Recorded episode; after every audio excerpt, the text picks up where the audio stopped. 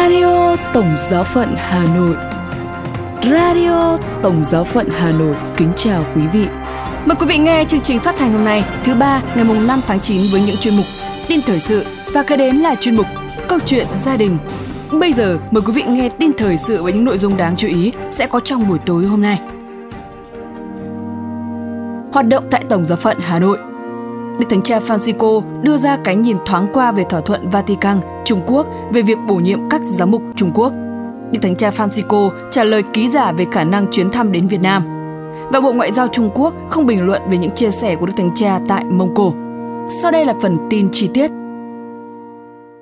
Hoạt động tại Tổng giáo phận Hà Nội Tại Tổng giáo phận Hà Nội đã diễn ra một số hoạt động đáng chú ý liên quan đến hoạt động ơn gọi – Sáng thứ hai ngày 4 tháng 9, dòng Bến Thánh Giá Hà Nội chính thức cử hành tổng tu nguyện lần thứ 5, nhiệm kỳ 2023-2027 với chủ đề Trung thành với tình yêu thuở ban đầu. 50 đại biểu đại diện cho 465 chị em toàn dòng bước vào tổng tu nghị dưới sự đồng hành của cha Anselmo Nguyễn Hải Minh, dòng Francisco. Tuần tổng tu nghị sẽ được tổ chức tại Cộng đoàn Nhà Mẹ trong thời gian 10 ngày, từ ngày 4 đến ngày 14 tháng 9 năm 2023 Xin Chúa Thánh Thần hướng dẫn công việc của tu nghị dòng để tu nghị quyết định những điều đẹp lòng Chúa, phù hợp với phúc âm Chúa Kitô, theo sát giáo huấn của hội thánh và trung thành với đường hướng thiêng liêng của đấng sáng lập dòng. Kế đó, sau thánh lễ tạ ơn kỳ tịnh tâm linh mục đoàn, sáng thứ ba ngày mùng 5 tháng 9, Đức Tổng giám mục Du Xe Vũ Văn Thiên đã công bố danh sách 13 linh mục sẽ được bổ nhiệm và thuyên chuyển. Theo đó, có 19 linh mục đang là chính sứ được thuyên chuyển – ba linh mục mới được bổ nhiệm chính sứ và 11 linh mục giúp sứ và phó sứ được thuyên chuyển. Quyết định này có hiệu lực từ ngày 29 tháng 9 năm 2023. Danh sách quý cha được bổ nhiệm và thuyên chuyển tại Tổng giáo phận Hà Nội được đăng tải trên các nền tảng của truyền thông Tổng giáo phận Hà Nội. Liên quan đến hoạt động của thiếu nhi thánh thể, với sự quan tâm của cha xứ Du Xe Trần Hữu Nam, Quý hội đồng mục vụ giáo xứ, ban mục vụ các giáo họ và ban giáo lý vào chủ Nhật ngày 3 tháng 9 tại nhà thờ giáo họ Bo Tây, sứ đoàn thiếu nhi thánh thể Carlo Acutis, giáo sứ Lỗ Xá, đã tổ chức chạy hè cho các em với chủ đề Thiếu nhi thánh thể canh tân đời sống đức tin. Chương trình chạy hè được diễn ra cả ngày với các hoạt động sôi nổi, phong phú và hấp dẫn. Ban sáng các em tập trung, chia đội tham gia chơi hành trình sa mạc, rèn luyện kỹ năng, học hỏi phong trào thiếu nhi thánh thể. Ban chiều các em cùng tham dự thánh lễ khai giảng năm học mới và sau đó là chương trình hỗ trợ tổng kết chiến dịch hè Nguyện sĩ Thiên Chúa qua sự chuyển cầu của Thánh quan thầy Carlo Acutis ban cho các em thiếu nhi một năm học mới với nhiều ơn Chúa, sự khôn ngoan, niềm vui và gặt hái nhiều thành tích mới trong học tập. Với các hoạt động khác tại các giáo sứ, vào ngày 2 tháng 9, tại giáo sứ Đồng Yên, cha quản sứ Du Xe Nguyễn Văn Bình đã tổ chức hội thi giáo lý liên sứ với sự tham dự của 17 hội đoàn thuộc hai giáo sứ Cao Đường và giáo sứ Đồng Yên. Nội dung thi bao gồm chương trình giáo lý và bộ kinh tối sáng ngày thường – Hội thi được chia làm hai phòng thi dành cho các giới, thiếu nhi và giới trẻ và giới trưởng thành. Thể lệ cuộc thi được ban tổ chức chấm, đánh giá qua các phần trả lời câu hỏi, trang phục, số lượng người tham dự theo đăng ký và ý thức trong việc xếp hàng chào hỏi ban giám khảo. Cuối tháng lễ, cha xứ công bố kết quả thi và trao phần thưởng cho các đội đặt được giải. Đây cũng là dịp để thúc đẩy mọi người Kitô hữu cùng hăng say học hỏi giáo lý hơn.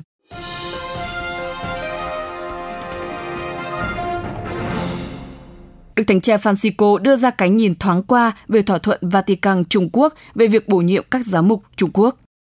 Đức Thánh Cha Francisco tiết lộ sự tồn tại của một ủy ban chung Trung Quốc Vatican về việc bổ nhiệm các giám mục trong cuộc họp báo trên chuyến bay vào hôm thứ Hai, ngày 4 tháng 9. Ngài đưa ra lời giải thích rõ ràng nhất cho đến nay về những gì có thể có trong thỏa thuận bí mật giữa Vatican và Trung Quốc.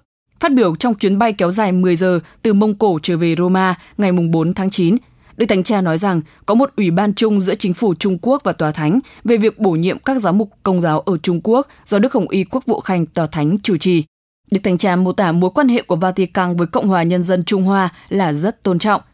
Đức Thánh Cha nói thêm, tôi nghĩ chúng ta cần tiến xa hơn về khía cạnh tôn giáo để hiểu nhau hơn.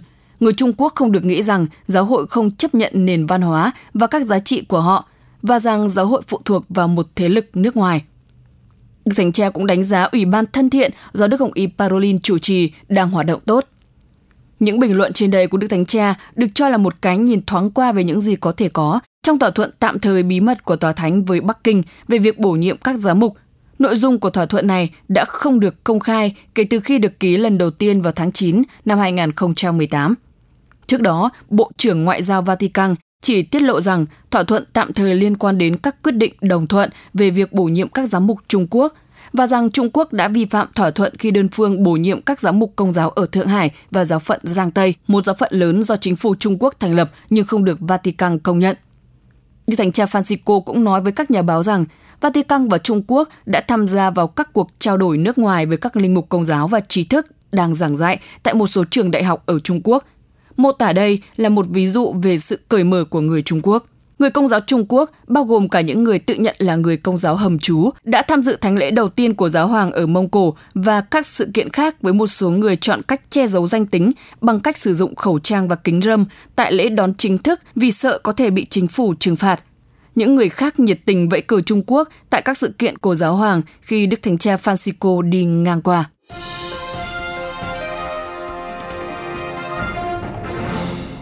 Đức Thánh Cha Francisco trả lời ký giả về khả năng chuyến thăm đến Việt Nam. Theo Vatican News, vào ngày 4 tháng 9, trên chuyến bay từ thủ đô Ulaanbaatar của Mông Cổ trở về Roma, trả lời câu hỏi của một ký giả về việc hiện nay có khả năng Ngài sẽ thăm Việt Nam không. Đức Thánh Cha trả lời rằng nếu Ngài không thể thăm Việt Nam thì chắc chắn Đức Gioan 24 sẽ thăm. Nhà báo Gerard O'Connell của báo American Magazine nhận xét rằng các mối quan hệ giữa Việt Nam và Tòa Thánh hiện nay rất tích cực và gần đây các mối quan hệ này đã có bước tiến đáng chú ý. Ông cũng lưu ý rằng nhiều tín hữu công giáo Việt Nam xin Ngài đến thăm họ như Ngài đã đến Mông Cổ. Ông O'Connell đặt câu hỏi với Đức Thánh Cha, hiện nay Ngài có cơ hội viếng thăm Việt Nam không? Có lời mời từ chính phủ không?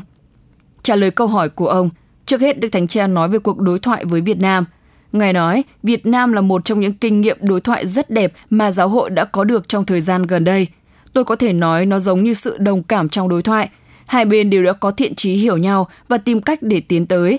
Tuy còn có vấn đề, nhưng ở Việt Nam tôi tin rằng sớm muộn gì các vấn đề cũng sẽ được khắc phục. Đức Thánh Cha nhắc lại cuộc gặp gỡ mới đây với Chủ tịch nước Việt Nam cũng như cuộc gặp gỡ với các đại biểu Quốc hội cách đây 4 năm. Cả hai cuộc gặp gỡ này đều tốt đẹp và trong tinh thần tôn trọng nhau – Do đó, Ngài chia sẻ, tôi cảm nhận rất tích cực về mối quan hệ với Việt Nam. Công việc đã được thực hiện tốt trong nhiều năm qua. Đức Thánh Cha chia sẻ thêm, khi một nền văn hóa cởi mở thì có khả năng đối thoại, nếu có sự khép kín hay nghi ngờ thì đối thoại rất khó khăn.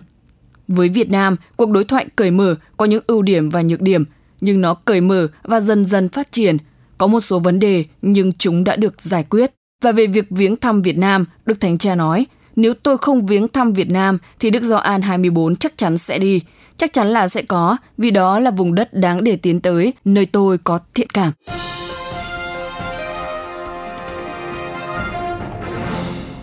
Bộ Ngoại giao Trung Quốc không bình luận về những chia sẻ của Đức Thánh Cha tại Mông Cổ. Bộ Ngoại giao Trung Quốc không bình luận gì thêm về những lời nhắn nhủ của Đức Thánh Cha Francisco dành cho đất nước này qua hai vị giám mục đang tham dự chuyến viếng thăm tại Mông Cổ vào chiều Chủ nhật ngày 3 tháng 9 vừa qua. Cuối tháng lễ, trước sự chứng kiến của khoảng 2.500 tín hữu tại thao trường Hàn ở thủ đô Ulaanbaatar, Đức Thánh Cha đã mời Đức Hồng Y Gioan Thang Hán, nguyên giám mục Hồng Kông và Đức cha Stefano Chu Thủ Nhân, dòng tên, giám mục đương nhiệm giáo phận này, lên đứng cạnh ngài và cầm tay hai vị. Đức Thánh Cha gửi lời chào thăm các tín hữu công giáo ở Trung Quốc và nhắn nhủ họ hãy là những tín hữu công giáo tốt và công dân tốt. Đức Thánh Cha nói, hai anh em giám mục này là cựu và đương nhiệm giám mục Hồng Kông, tôi muốn lợi dụng sự hiện diện của hai vị để gửi lời chào nồng nhiệt đến dân tộc Hoa cao quý. Tôi cầu chúc toàn dân điều tốt đẹp nhất và luôn tiến bước, tiến bộ. Và tôi xin các tín hữu công giáo Trung Hoa hãy là những kỳ tô hữu tốt và là công dân tốt. Tôi cảm ơn tất cả mọi người. Trong bài báo ra ngày 4 tháng 9 của nữ ký giả Trần Thanh Thanh thuộc tờ Global Times, người ta đọc thấy câu hỏi được đưa ra với một quan chức nhà nước trong cuộc họp báo cách đó vài giờ đồng hồ, hỏi rằng Hôm Chủ nhật vừa qua, Đức Giáo hoàng Francisco đã gửi lời chào thăm Trung Quốc, gọi các công dân nước này là một dân tộc cao quý và xin các tín hữu công giáo hãy là những Kitô hữu tốt và là công dân tốt. Trung Quốc có thẩm định khả thể cải tiến các quan hệ với Vatican hay không? Trung Quốc trả lời thế nào cho tuyên ngôn thiện trí của Đức Giáo hoàng? Bà Miêu Ninh, phát ngôn viên Bộ Ngoại giao Trung Quốc đã trả lời rằng chúng tôi đã nhấn mạnh các tương quan liên hệ, các đồng nghiệp của tôi trước đây đã trình bày lập trường của Trung Quốc. Trong những ngày qua, báo chí quốc tế đã đưa tin, mặc dù nhà nước Trung Quốc cấm các giáo mục và tín hữu sang Mông Cổ để gặp Đức Thánh Cha, nhưng vẫn có một số người, ít là khoảng 100, di chuyển cách âm thầm tới Ulaanbaatar để tham dự buổi lễ và nhìn thấy Đức Thánh Cha. có một nhóm 20 tín hữu đã đi tàu hỏa qua biên giới Mông Cổ để khỏi phải đăng ký khi xuất cảnh. Chuyên mục Câu chuyện gia đình Quý vị và các bạn thân mến, hôn nhân gia đình là bậc sống cao quý mà Thiên Chúa đã ban xuống cho nhân loại. Trong Kinh Thánh, Ngài cũng đã từng phán rằng, đàn ông ở một mình thì không tốt. Quả vậy, cuộc sống có cặp có đôi, có vợ có chồng để tương quan, trợ giúp lẫn nhau thì sẽ phong phú và sinh động biết bao nhiêu. Tuy vậy, có những người lại đòi hỏi hay đặt ra những tiêu chuẩn quá mức về người bạn đời của mình mà không biết rằng chính bản thân họ cũng chưa được hoàn thiện. Câu chuyện tìm vợ dưới đây mà ban biên tập sưu tầm là một ví dụ điển hình. Kính mời quý vị cùng lắng nghe.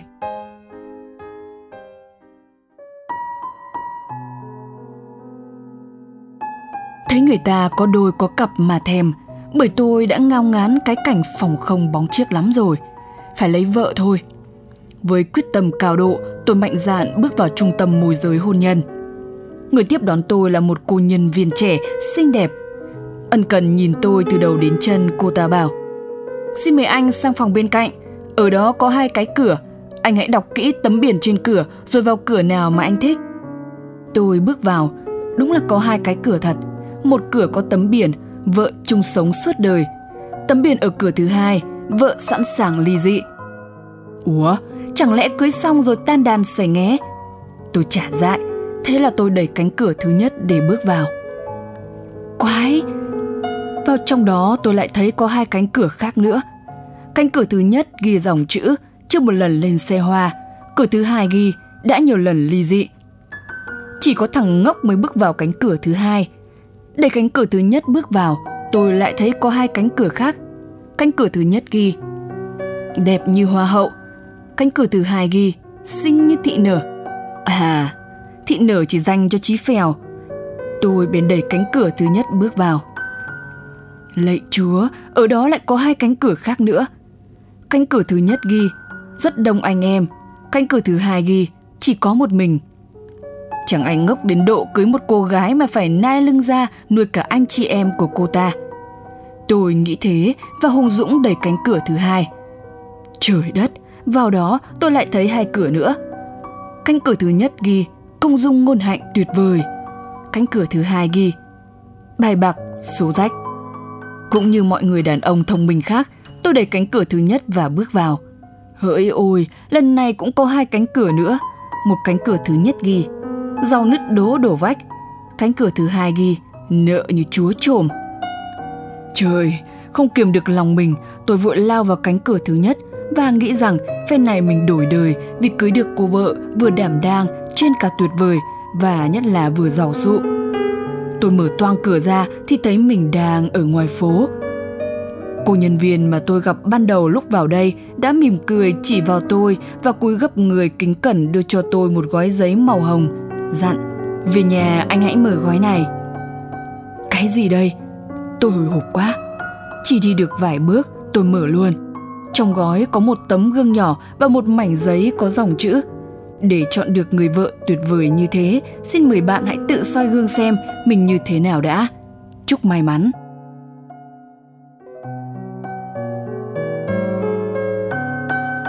Radio Tổng giáo phận Hà Nội xin chào và hẹn gặp lại.